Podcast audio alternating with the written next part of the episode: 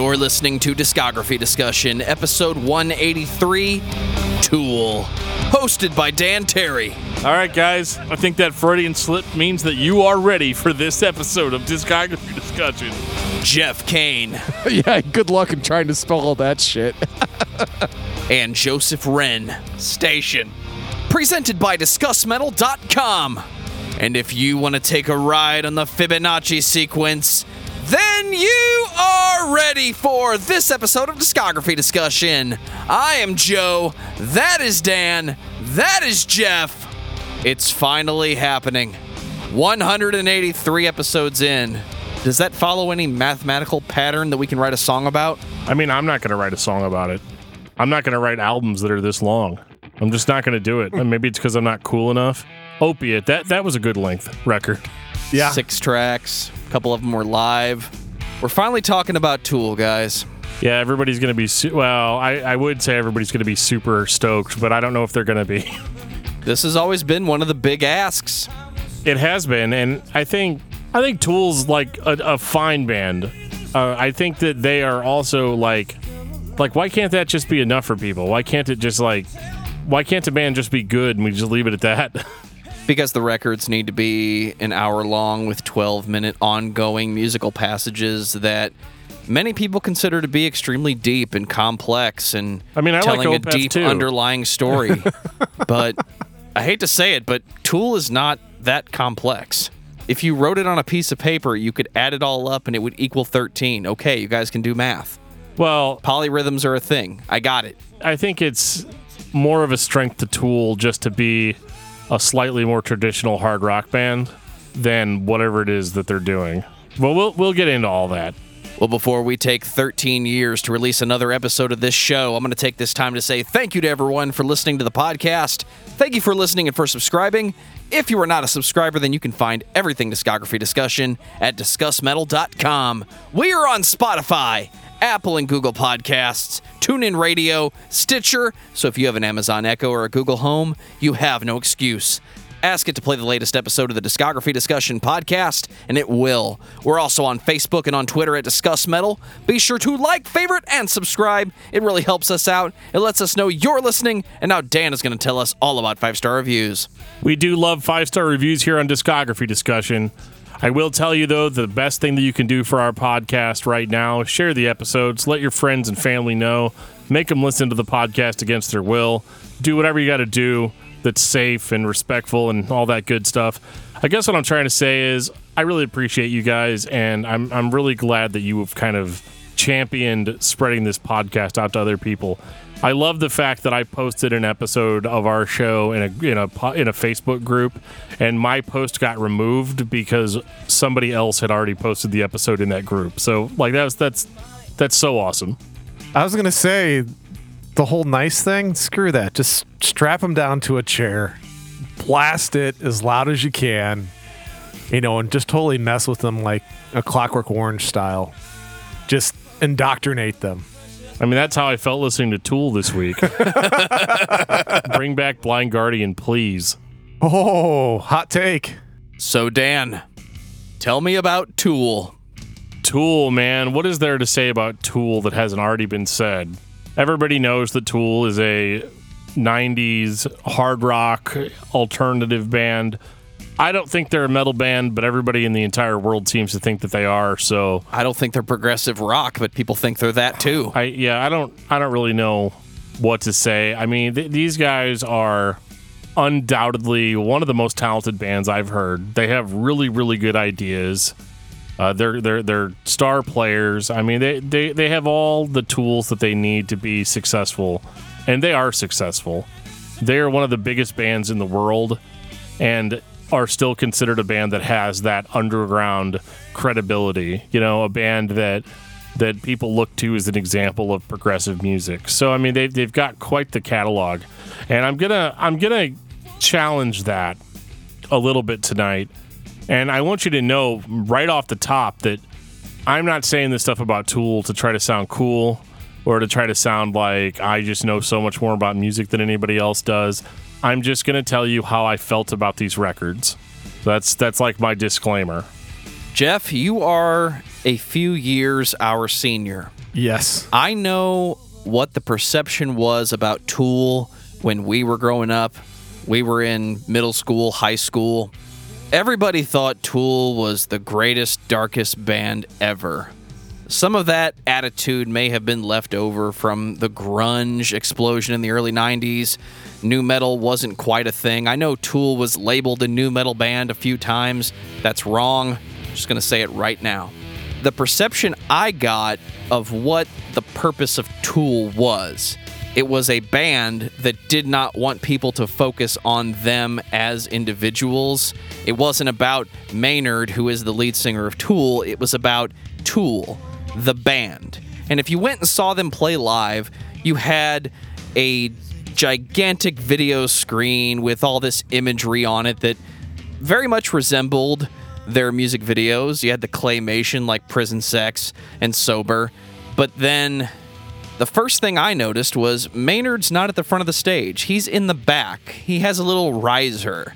It's like he's purposefully keeping himself out of the limelight, which might be a creative choice of his, or he might just be shy. I don't know the answer. But the perception we had was that Tool was this gigantic power trio who just happened to have a lead singer. Is it the same for you? Uh, absolutely not.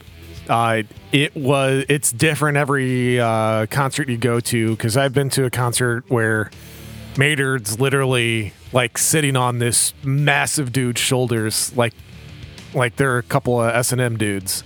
Literally, that's how you know, like bondage, and it. it he has uh, just uh, a plethora of visions that he's trying to express and get across to everybody. So I mean, the dude's all over the place with his uh, the visualizations that he's looking to uh, incorporate into his music and the the stage presence. I think that's the reason why they have such a massive following throughout all of these years. Is that they have legendary stage shows? I mean, they are an, an amazing presence, and you don't know what you're going to get because it is different uh, every tour you know and I, and I think that's part of what uh, the allure is for people once you see tool live it does tend to change your opinion on the band because they are uh, not only are they uh, artists in the you know oral form they are also you know incredible visual artists and that is something that really needs to be experienced to fully understand what makes people so rabid about following Tool. And that really was very prominent in the 90s. Uh, it was, you went to see what was going to happen. And you don't always say that with bands. And it, you know, this was really a time before the internet, you know, so you would have some magazines, uh, but it was like a word of mouth thing, you know, just as like, holy shit, you know, you, you guys seen these guys live? And then the videos come out, you know, you know, for like prison sex and stuff, you know, and you're just like, holy shit, these videos are so cool.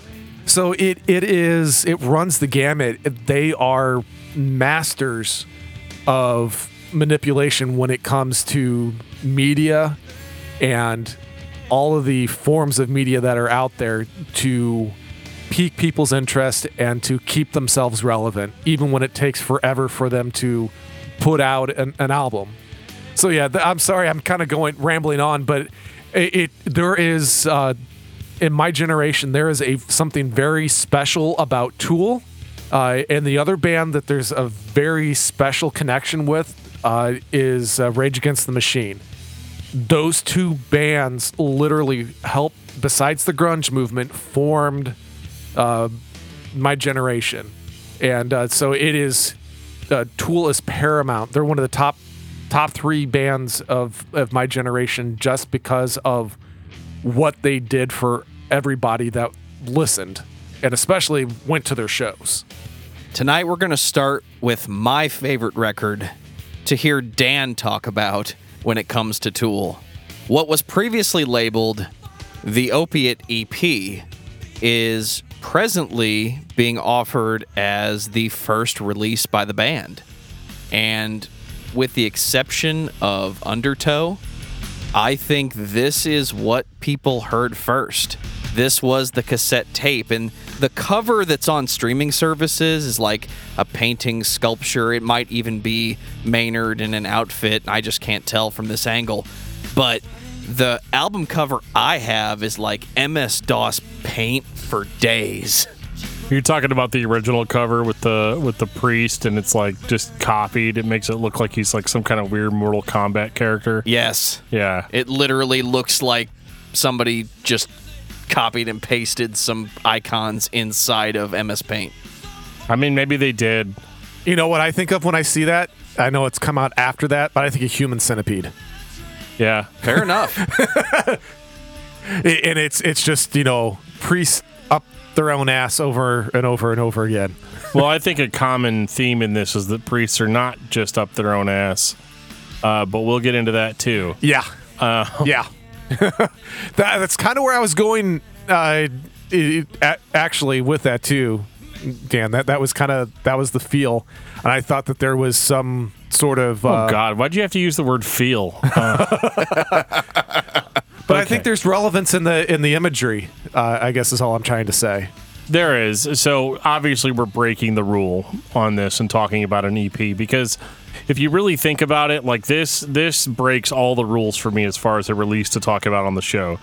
There's three studio songs: "Sweat," "Hush," "Part of Me," right, and then "Cold and Ugly" and "Jerk Off" um, is like they're just live songs, but they sound really good. Some of the best live recordings I've ever heard. Uh, and then obviously you've got the song Opiate at the end. So there's not really a whole lot of material here, but the material that you have is really, really. I mean, it's classic Tool at this point, and this is the Tool that I like. This is the this is the hard and heavy, pissed off, angsty Tool, and this is the band that this is the band that I became familiar with, and this is the band that I fell in love with whenever I was younger uh, because you have the anger, you have the aggression of any other heavy band in the early 90s, right?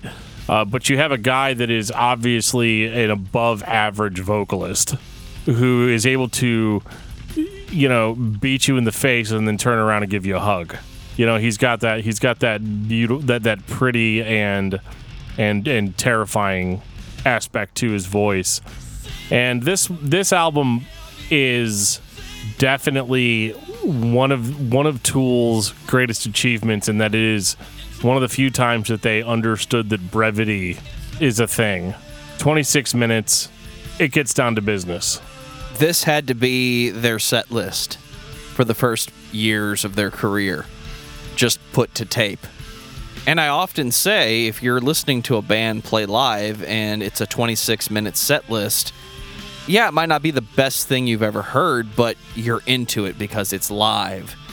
And this, to me, is the first glance of what everybody was going to be talking about when we got to Undertow. You definitely feel like the band is special here. Th- This is like that that kind of intangible man, these guys are going to go on to do great things.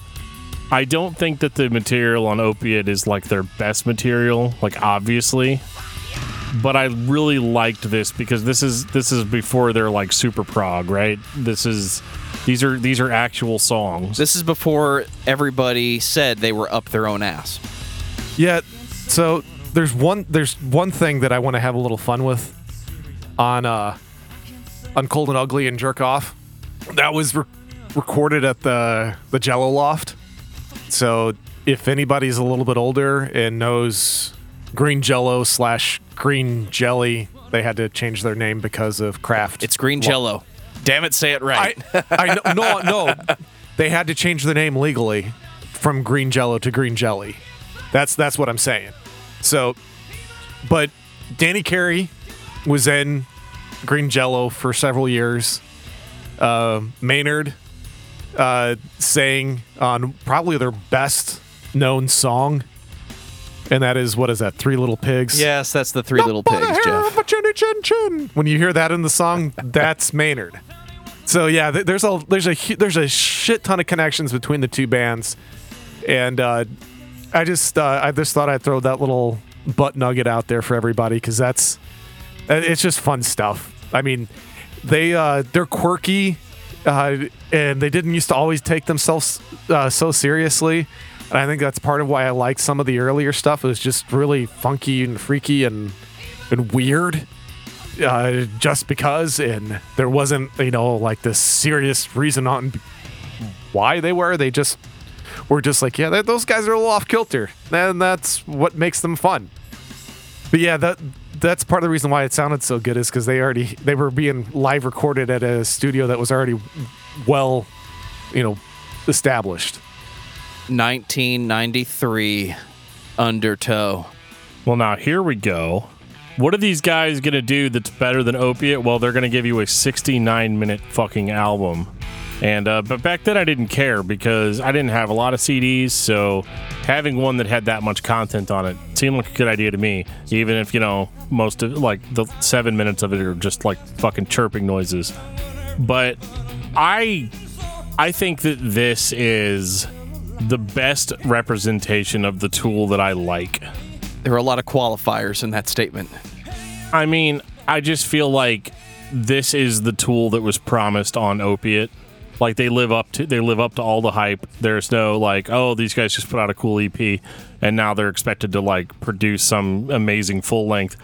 But they did. They they killed it and I mean, who doesn't know prison sex? Who doesn't know sober? You know what I mean? Who doesn't know undertow? You know, like these these songs are dark.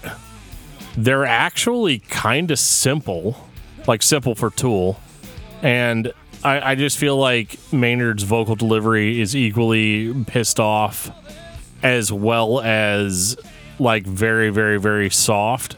But I like him as the hard rock vocalist that he is on this album. This is probably their grittiest as far as like guitar tone goes, and just just general like it's it's very 90s, and that's that's what I love about it. It's so synonymous with with the 90s uh, that I can't really Absolutely. separate the two, and and I just I love it, and I love that there's a bunch of weird shit on here, but like it's endearing here, like the chirping and stuff. Like I don't care because like I hadn't heard anything like that before but there's also kind of a playfulness on this record where they're being very serious about some of the subject matter, but you get a sense that the band is kind of fun too. Like they're they're kind of like not taking themselves so damn seriously on this record. So it's dark, there's dark themes, dark subject matter, but like they're still like they're still fun. They're still doing stuff just to be quirky and it's endearing here. This record is the reason I think Tool is an old school power trio that just happens to have a vocalist. If Maynard was playing one of the instruments, they'd be a power trio. When I listen to Chevelle live, I'm mesmerized by how that band could make such a giant sound, and it's only three dudes. People say the same thing about Cream back in the 60s. It's three guys, it's a power trio. They say the same thing about the Jimi Hendrix experience. When you get to Tool and you have three core musicians and a vocalist who is adding on, I never get the impression that Maynard is trying to serve himself by presenting the vocals the way that he is. I don't feel like the message is his message. I feel like he's another color of whatever this art is supposed to be. And based on some of the things I've read and some of the things I've heard him say, I think that that's the truest statement you can make about the band. They're presenting the art. It's not about the message or the people. It's just about what it is. It's like they're painting with music. It's just not this overly complicated, intricate thing that takes multiple years of complex thought and guitar tricks to execute. It's about creating one cohesive sound. It's like each one of the band members is a is a bold color. If we're gonna keep going with this artist thing, uh, there's something for everybody there, and I and I think that's what's good about Undertow is that it's everything is very distinct, and uh, there's something that if you like good vocals, well, guess what? You got good vocals. You want killer guitars? You got killer guitars. You want an amazing drummer? You got amazing drummer. Well, there, you know, there's the bassist in there too. I mean, they were always for the forgotten ones. But I guess all I'm trying to say is that uh, I I don't think that he's just uh just something that's put put on top of it. I mean, I, I you know just as an after effect. Maynard is uh, the driving force. Um, it- it's and I think it's it's pretty clear. I mean, his vocals kind of cut through everything else, in my opinion, especially on uh, Undertow and Ænima. Uh, there's there is quite the I don't know. He's got a unique value to his voice. Yeah, you you almost always know when it's Maynard, unless it's earshot trying to sound like Maynard. That's the only other time. but that's that's for another episode. But you know it when it's Maynard, and I I like that part. He's very distinct. He's very unique, and uh, he's he's dece- he's another one of those vocalists that is deceptively hitting those high notes that you think that you can hit those notes until you try to hit them the same way he's hitting them, and you're like, yeah, there's no fucking way that I can do it the way he's doing it. he has a very unique delivery like even today like that i feel like a lot of people have emulated but never been able to really get there and um, i think it is one of the most endearing parts of the band i again i, I still like this mix of anger and darkness with like kind of j- a joking attitude and uh, and i feel like they're gonna lose that as as it goes on Yeah, right now, the best. I kind of think of like a like a traveling circus. You know, there's just there's enough. You know, it's fun, but there's enough like weird, creepy shit going on. And you're like, okay, yeah, some something's not right here, but it's still kind of fun. And you're kind of you're kind of like lured in by the fun, but there's something creepy and sadistic hiding underneath, and that's kind of what makes er- early Tool fun for me is that it's just kind of got that sneaky, creepy kind of feeling going on underneath it. Once we get into the next album, those kind of freaky vaudeville traveling sideshow sideshow circus kind of feel is 100% in effect. 1996. Ænima. This is for me quintessential tool. This screams my high school life. I can't tell you. I'm probably in the tens of thousands of listens of this album. Uh, and I might have done half of that my junior and senior year.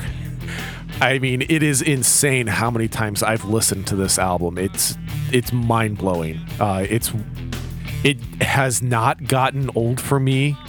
You know, 20 plus years later, this still sounds relevant. It still sounds fantastic. It still sounds edgy. It is is close to a perfect weird freaky record that you can get in my opinion. I don't think Tool has a definitive record, I disagree. I think this is it. but I think the majority of Tool fans would agree with you, Jeff. This is what they want Tool to sound like. This is Tool when they talk about Tool. I think Tool has a lot of definitive songs, but I don't know how much of that is the music industry and the radio trying to make singles back when they believed you had to have singles.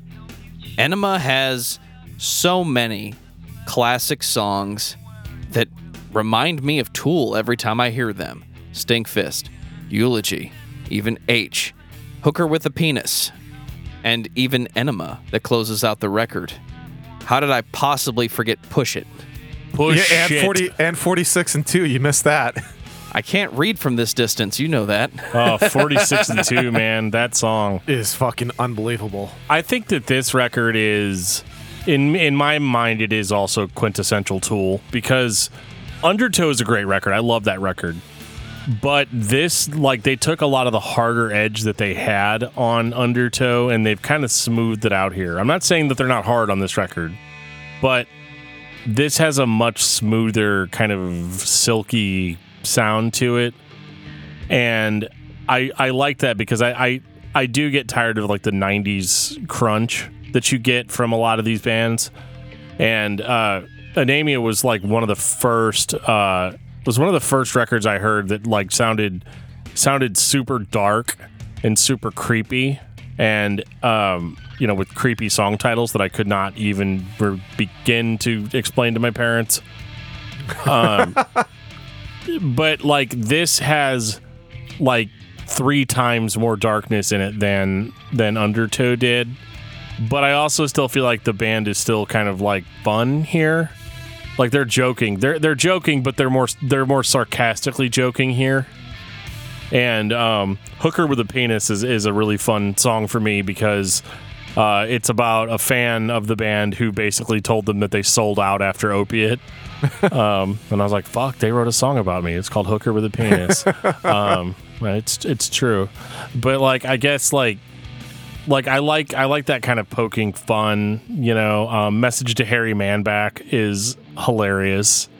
You know, because it's like super like this is what I mean about it being fun. Like this dude's like saying all these horrible fucking things.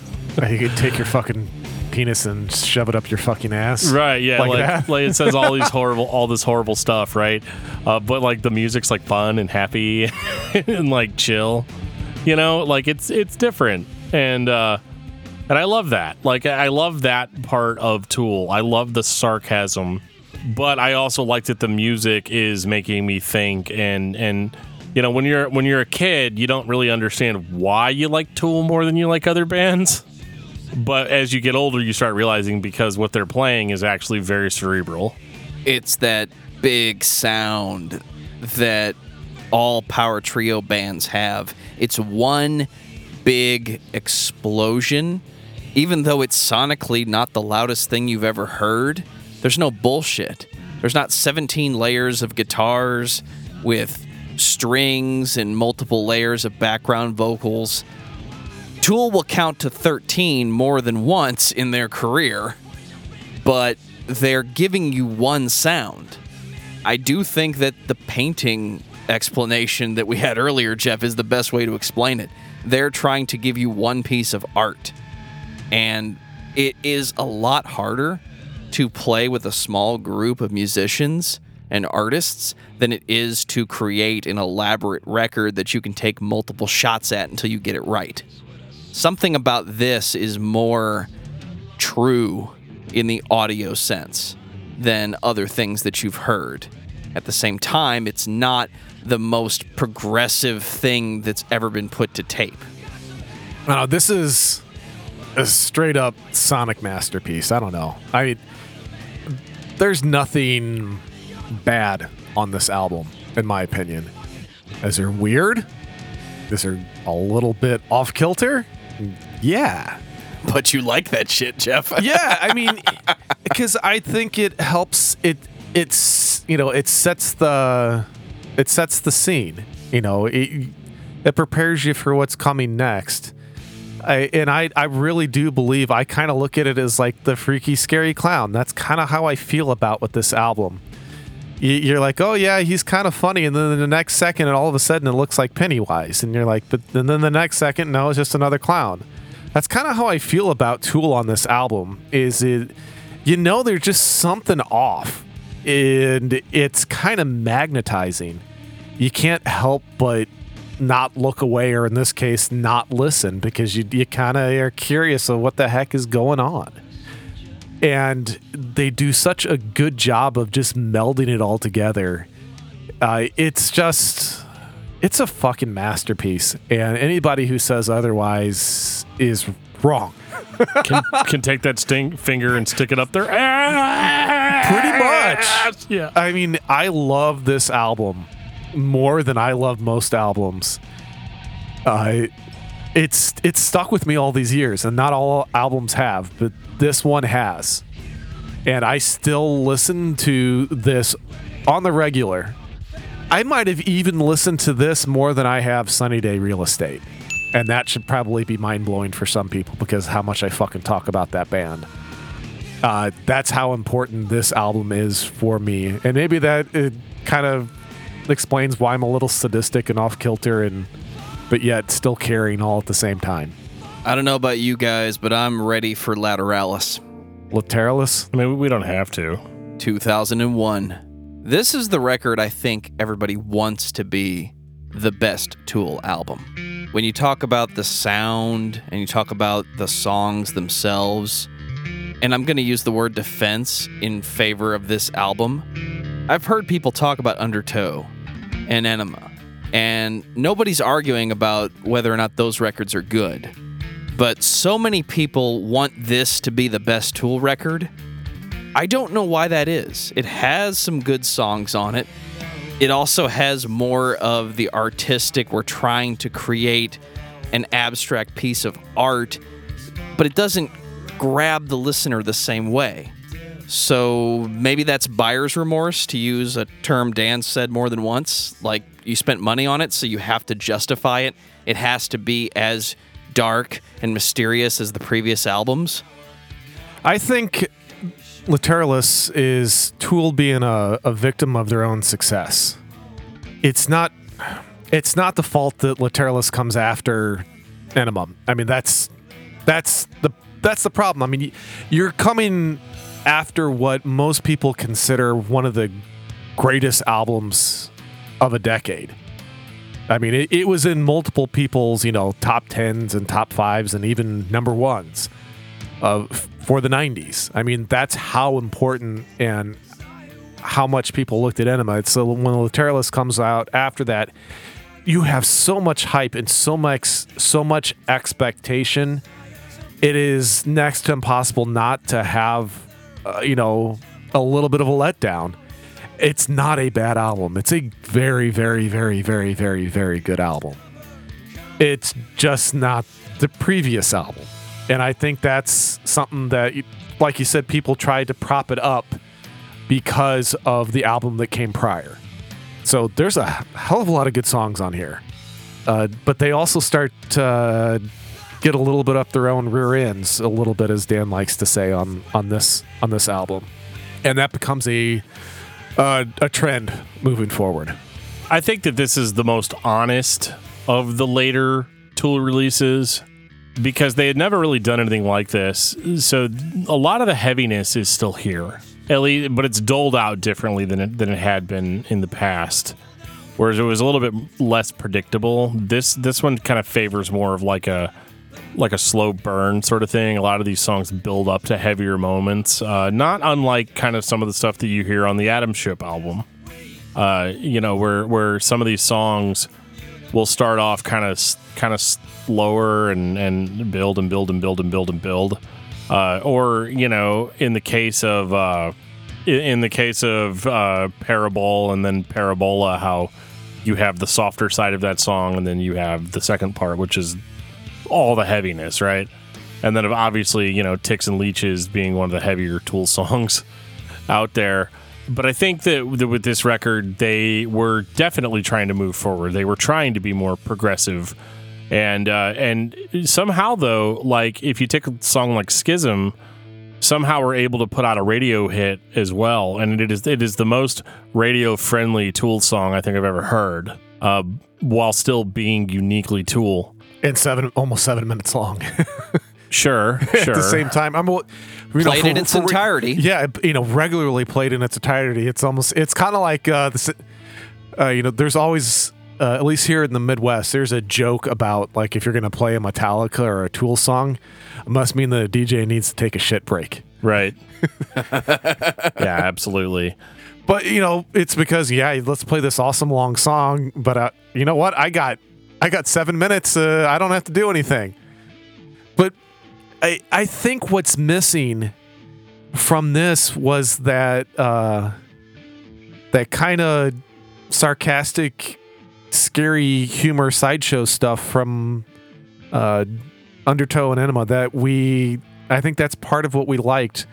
That it had a, a kind of uh, almost like a charm to it, I guess. I don't know. I don't know how to really explain it, but I like charm. That's a good it, word. It, it, it kind of pulls you in, and uh, that that's just missing. This is just straight seriousness the whole time, and there's nothing to to break it up. It becomes quite uh, a, a draining experience for the consumption of 70 some odd minutes of this or however long this one is. 78 minutes, 51 seconds. Yeah, so I mean, it, it's They were trying to fill that CD. Yep. and they did. but it, it- you know, you know what I'm coming from. It, it just there's just the power trio feel is no longer present. You don't have the same big sound being presented. It sounds like they're trying to add atmosphere to what was already a bought in experience for the listener. I'm already here because I want to feel the music. I want to see the stage show. I want to see the video projection and I want to take the whole thing in. Maynard, I'm going to play by your rules. There's aspects of this record that are just not as interesting as the previous. And it drones on and dulls on in times. We didn't have that on the previous records. I think this was earnest, though. I think this was a, a legitimate, honest try oh, I agree. to move forward.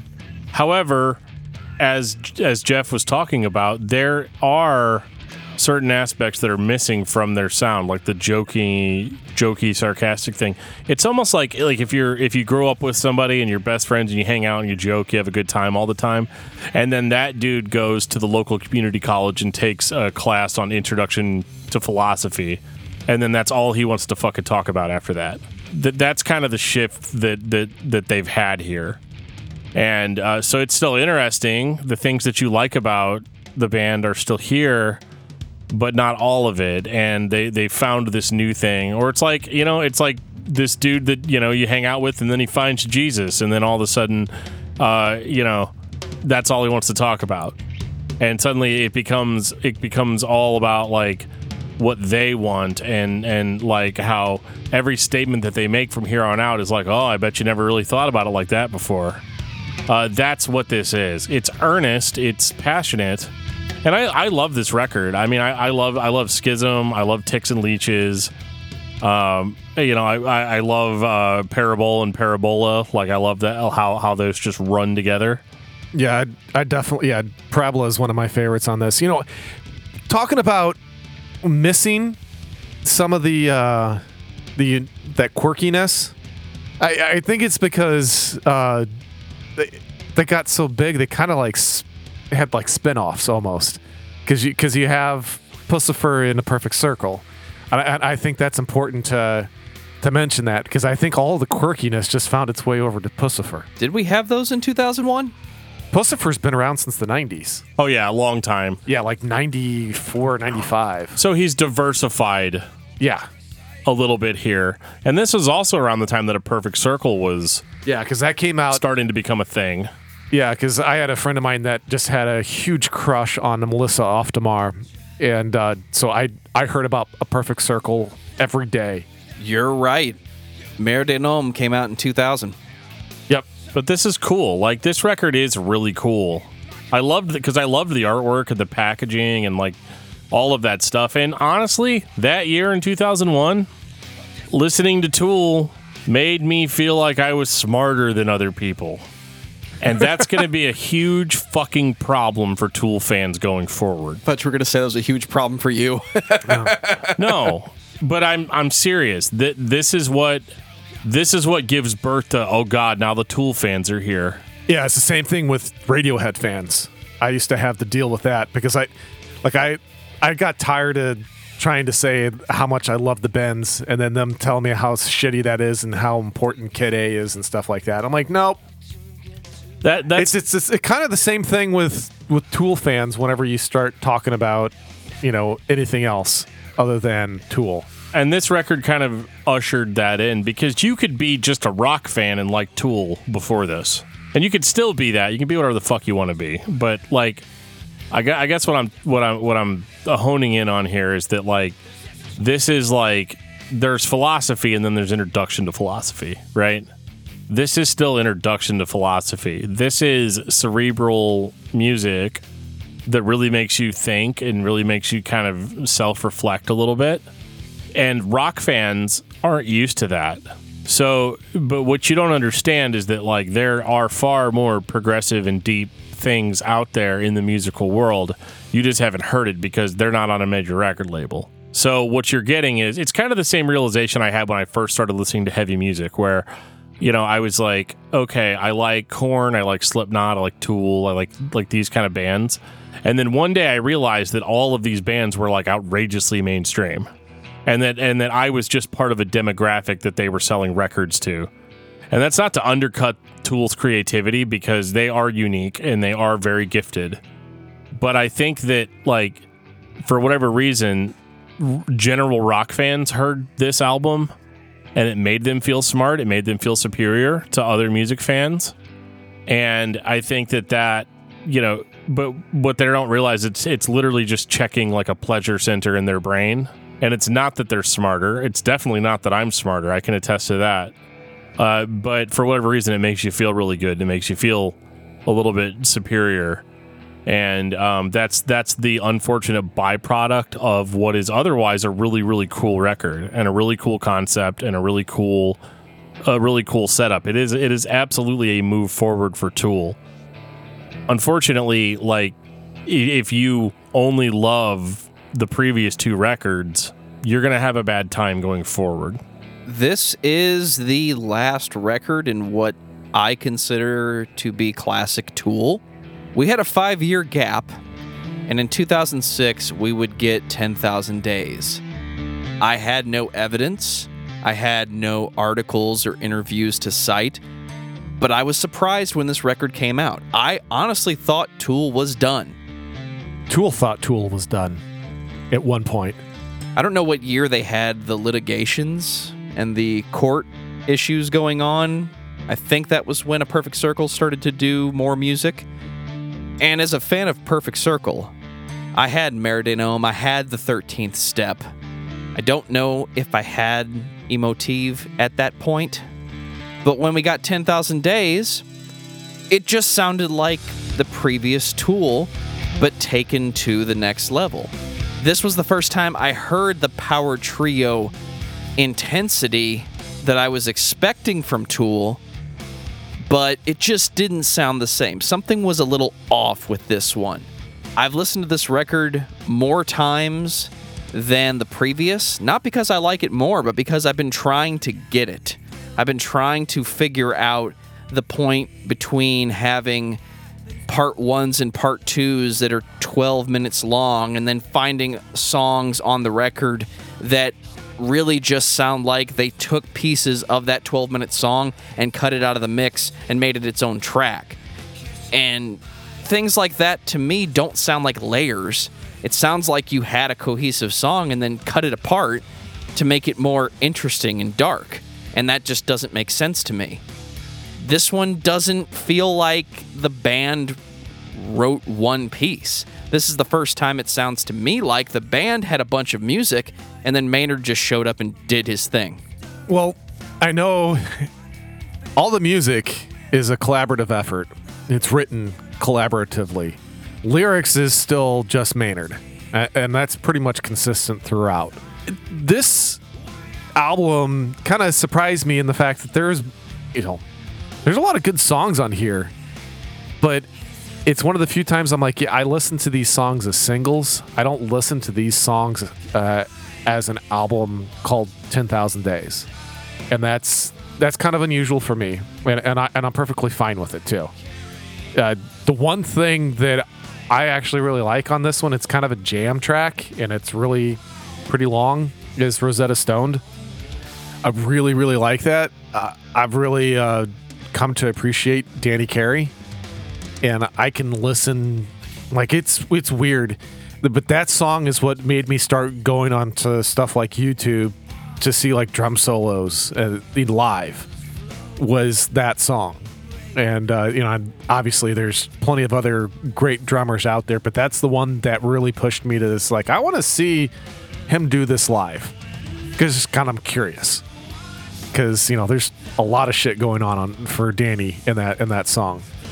And I think they they changed like time signatures like ten times or something ridiculous. Like in the uh, of course it, they did. It's Tool. yeah, but no, like during his solo, like during like the drum solo, it just it changes that many times. It's insane, but it's fun to watch. You know how I said that the last record was earnest and that they were trying to move forward. They were trying to do something different. They were expanding. They were growing. Well, now they have to top that somehow. Because at that point, they'd released a record that most people, I wouldn't include myself in this, but most people would consider to have been their finest work. You know that it was that it was incredible, right? I can tell you right off the bat that 10,000 Days is not as good of an album. But they've got this image now that has to be they, they've got this image that has to be maintained. They have an expectation for themselves that they're never going to reach again. Spoilers. And they're like, okay, well, what do we do? Well, we have some people make some batshit insane artwork that can only be viewed with proprietary fucking glasses that we packaged in with the record. It's actually part of the record. That's fine. uh, it's it's. I mean, it's cool. Like I, I mean, I didn't buy it, but Joe did, and uh, you know, It happily sits on my shelf. I think this this record is an interesting. be- Like I said, I don't think it's as good as Lateralis was, or Later, however you pronounce it, Lateralis. Lateralis, whatever. I don't think. And that I could be wrong too. I intentionally didn't say the name of the record at all yet because I didn't want to fuck it up. But that record is is is way better than 10,000 Days. Ooh, except that that record got a lot of people to start thinking that they well, you know, man, I listen to records and I like get things out of them. I get it. I don't listen to that basic rock shit anymore. I listen to Tool. So then this becomes weird because this follow up is not as good as its inspiration but we have to add all of these crazy weird elements to make people think that it is and that if and that if you don't think that it's good you just don't get it it's a weird mixture of superiority complex and purchase justification because you bought this amazing package and you really liked the last record and it made you feel things it made you look at music totally differently so if you don't like it as much as the previous record, it's because you don't get it. It means that the band has gone to a level that you just hope one day that you're going to reach. And fuck anybody else that says anything different.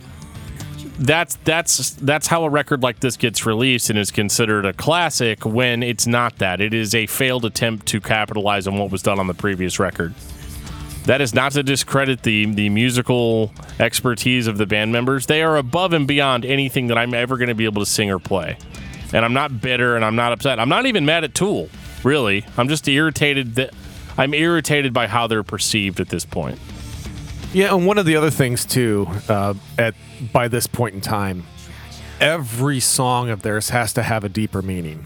I mean, there's That there's- is the perception. yeah, there is something beneath the surface, you know, on on every track, and that there is something that only the light the enlightened few can have and understand about their music. And the the funny thing is, is that that every hardcore Tool fan thinks that they are the enlightened ones. I don't know. I just think it's it's just you know music and just accept Just it not as- good. I I'm- want it to be No, I'm not good, but it's not. It's trying to continue the path that was laid out with the previous records. It just doesn't hit it the same way. Well, there's the best way for me to put it is there is good songs on here. I don't necessarily think it's a good collective album.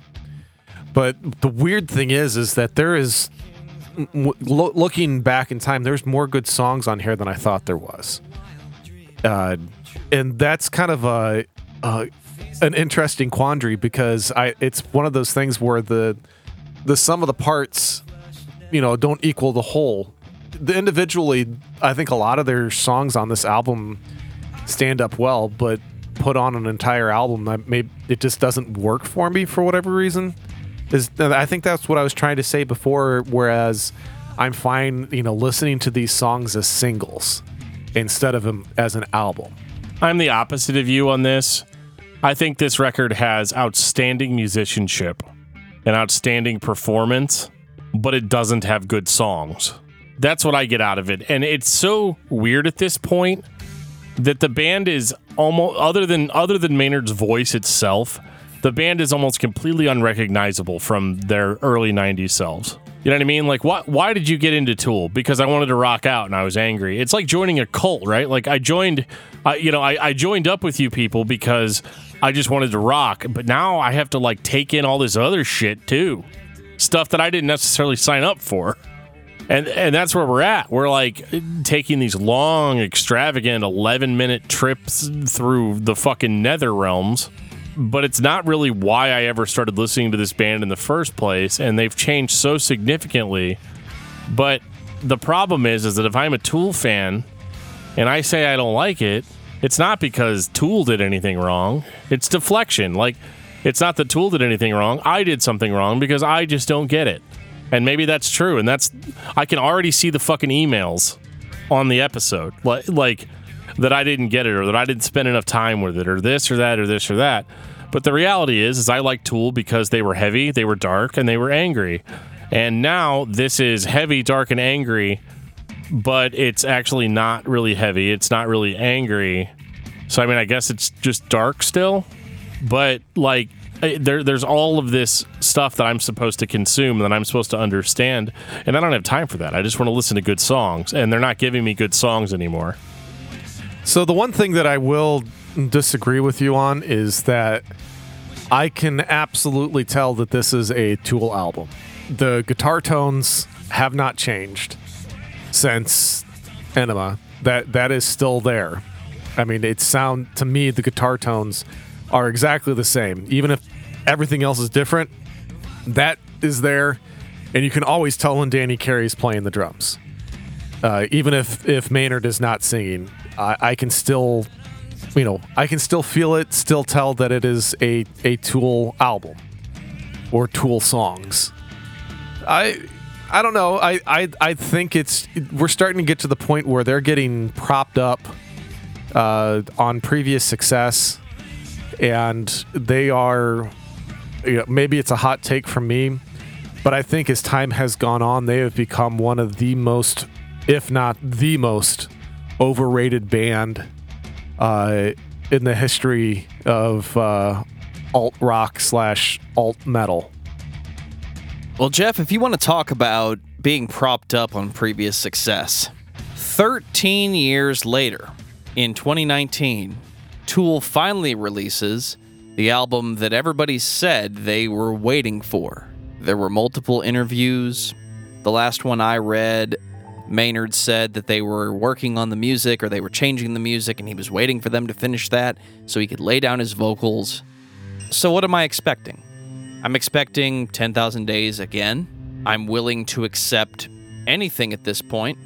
The one thing I'm not expecting is what I started to get near the end of a Perfect Circles release schedule, which was over atmospheric set pieces as opposed to songs that have a direction and an end goal.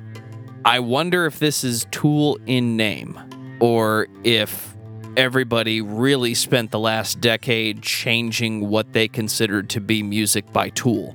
I don't know what this is, but it's not good. And I don't like it. What about you, Dan?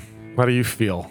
I feel like this record is very much like if you took Lateralus and you just poured it out all over the floor and then you licked it up. I know that's a really weird analogy, but stay with me here. It contains a lot of what you liked about that record and even some of the 10,000 Days stuff, but I, that record's kind of odd to me. Uh, but this one, I think, sounds a lot like Lateralus, but it's like extended out. It's like watching Lord of the Rings Extended Edition, you know? Um, there, there's just extra stuff that probably doesn't really need to be there, but is there anyway. But I just honestly, the first time I listened to this record, I had trouble staying awake through it. Which I mean, there, right there, I'm outed immediately because I clearly don't get it because I fell asleep listening to it. Um, but yeah, I don't think that this pushes the band forward at all. I think the only thing, no, I think if this had come out right after 10,000 Days, people would have been like, oh, so Tool's just gonna always sound like this from now on, and that, that's just the way it is. Um, I don't think, and I'm not just hitting on it because I don't think it's as heavy as their previous material. I mean, it's definitely not.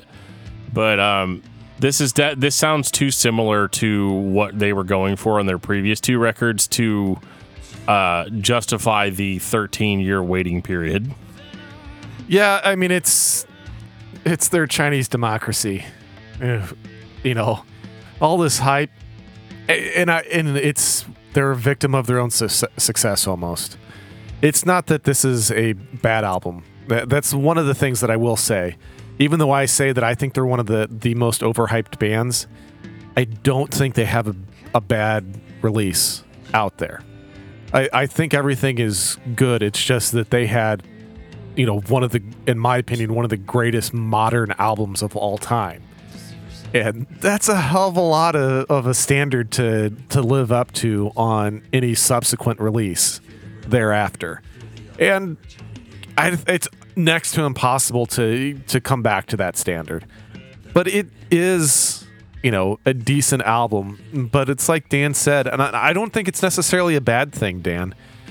This album kind of is a, is quite a bit more chilled out and relaxed uh, for the most part. And I don't mind falling asleep to it. There's I fuck, I mean I fall asleep to grindcore, so I mean I, I guess I'm weird. But this kind of music I think is designed to just kind of completely chill you out, relax you. And it does it successfully. I mean, it's not my favorite, obviously, of their releases, but I'm not going to s- sit here and and say that their music sucks balls. I mean, I'm not. There's other bands that we have done that on this podcast with, and I, Dan and I in particular, have done that with. I'm not going to do that this time around, but it is just incredibly, incredibly overhyped, and uh, it's just not as good as what people want us to believe it is. Yeah, just because it's overhyped doesn't make it not good. You know, and I think that's something that, you know, I, I probably could have been a little bit more clear on. Like, I don't think any of these albums are like bad. Like I said, these guys are 800 times the musician that I will ever be. And they, they understand things about music that I'll never understand. And there's subtleties in their records that I probably don't hear. Uh, but at the same time, it's really, really, really good. But I also don't understand why people can't just leave it at that. Why why we live in an age now where something has to be the best. It's I liked this, so it's the best thing in the entire world. And it's it's just not that. And I don't think that I don't think that this in any way competes with like other progressive bands. Uh, I think that you know they're doing what they want to do, and I think a lot of the issues that I have, and this is a criticism that people have of me, even is that they're like, you need to stop looking at fans of bands and letting that ruin the experience. And I wish that I was mature enough to do that, but I'm not. And so whenever I say, yeah, you know, I didn't think that the Tool album was worth the wait. And then somebody turns around and explains to me how I'm a terrible music fan and how dare I call myself a music critic because, you know, obviously if I don't see it, I just must not get it. And I've been having the same argument with people since I was in high school about this band. So it's it's really hard to not let that affect me going into you know uh, into rec- into recording this podcast because like I'm going to try to be above it. I'm above it on most bands, but in this band, it's just really hard for me to get past it. It is the overratedness, and it does taint my experience, and it does make me go in with a little bit more of a negative approach. And it's entirely possible that if I didn't have all that baggage associated with it, that I would probably enjoy it much more. So I don't think that it's a bad. I don't think it's a bad album. I don't think any of their albums are bad, uh, but I don't necessarily understand why it has to be life changing. Final thoughts on Tool. Jeff. Well, it's pretty much been laid to bear. I mean, they made one of the um, most important albums for me, uh, but they've also uh, put out some albums out there that just don't do it for me. I guess I don't know. It is. Uh, I love Maynard. I can listen to Maynard sing all day long, and uh, I love his voice. Uh, when I sing, especially when I was younger, I worked so hard to emulate him uh, because I respect him as an artist. And the dude's a crazy mofo too. So I mean, he he will kick your ass and then wear your girlfriend's panties and bra because he can do whatever the fuck he wants, and he does all of those things. There's a couple of videos of this dude out there. Uh, quite lit. I think it, they're he's. I can't remember if it's either rear naked choke or he's put somebody in a triangle on stage and then continues to sing while he has a fan, you know, in a chokehold. I mean, the, the the dude graduated from West Point. I mean, he is a just a an eclectic individual and somebody that I love to follow. even if I don't agree with everything uh, that he produces, it's very interesting and uh, it's thought provoking. I just don't think it is uh, the end all be all that people want the the band to be. Dan, what about you? Yeah, I mean, I largely agree with Jeff. I think Tool is a fantastic band. I think that they are a great introduction to more progressive music. But I also really just like it when Tool just was angry and rocked hard. And I don't feel like they do that enough for me. It's not what I got into the band. I, like this stuff, these last three albums aren't really what I got into the band for. So it's it's really a, a big preference thing for me. I prefer older Tool because it's angry and angsty, and let's be real, it's nostalgic. Uh, so I don't think you can really go wrong with Tool's releases. It just depends on what kind of music fan that you are. And uh, if you like more complex stuff and you like stuff that's more cerebral, you're going to find a lot to like in their last three albums. But for me, I just would prefer, uh, you know, a hard rockin', in your face, pissed off band. And you know what? That's fine. There's tons of other bands I can listen to that do just that. Overall, I think Tool is a band that you should be listening to. Anytime you have a small group of musicians who can create one big cohesive sound, that is a band worth listening to. Dan talks about American Arson almost every single day because he believes they're going to be the next favorite band for all heavy music fans. When I listen to Tool, I don't hear the biggest noise or the most complex music or the most intricate playing. But what I do hear is a group of musicians who are actually playing together and listening to what each other is playing. I don't know that the music is supposed to be the only thing I'm focusing on. My biggest complaint about Tool is for years it was you need to see it live. You need to see it live. Give me the video record then. Give me the video screen on a DVD with the record or the set list and let me take the whole experience in. And I know that's not the same as going to see the band live, but at least I would get the whole picture.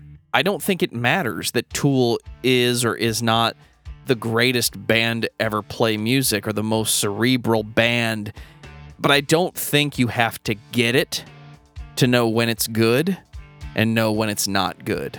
I'm a fan of Tool. Jeff is a fan of Tool. Dan is a fan of Tool, so you should be listening to Tool. There is something there. Just don't look for more than what the band is giving you. Dan, what's your album of the week? Well, I'm glad you brought it up. It's American Arson, Line in the Sand. Jeff, what about you? I'm going uh, back to the same time frame as Tool, and we're going to do Facelift by Alice in Chains. Good choice. Yeah, love, hate, love, man. I've been. if I don't have much of a voice on this podcast, it's because I was screaming that at the top of my lungs on the on the way down here. Well, stop it. For me, it's the newest record by Static X, Project Regeneration, Volume 1. Did anybody else expect to like the new Static X record? I know I didn't. I still say it shouldn't exist, but I like it. Take us out, DFT. Have you ever been listening to our podcast and want to give us a band suggestion or maybe just tell us how you feel about the show? You can absolutely do that. There's tons of ways you can reach out to us. You can reach out to us on Facebook.com slash discography discussion. You can reach out to us on Twitter at Discuss Metal. You can send us an email at danandjoeshow at gmail.com. You can check us out on Discord. We have a whole server there that you can check out and talk to other fans of the show as well as us. We're always in there also. There will be a link in our show notes that'll take you to our Discord server. You can also support the show monetarily on Patreon, as well as go to our Teespring store to check out some sweet discography discussion merch that we have on there.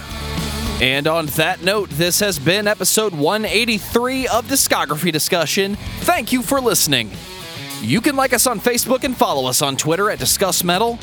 Subscribe to our podcast everywhere you listen to podcasts, including Google Play, Apple Podcasts, and Stitcher. Visit DiscussMetal.com for all things discography discussion, and please send questions and comments to Dan and Joe Show at gmail.com. If you are not a patron, you can become one at patreon.com forward slash discuss metal. We have some sweet perks. Give me your money.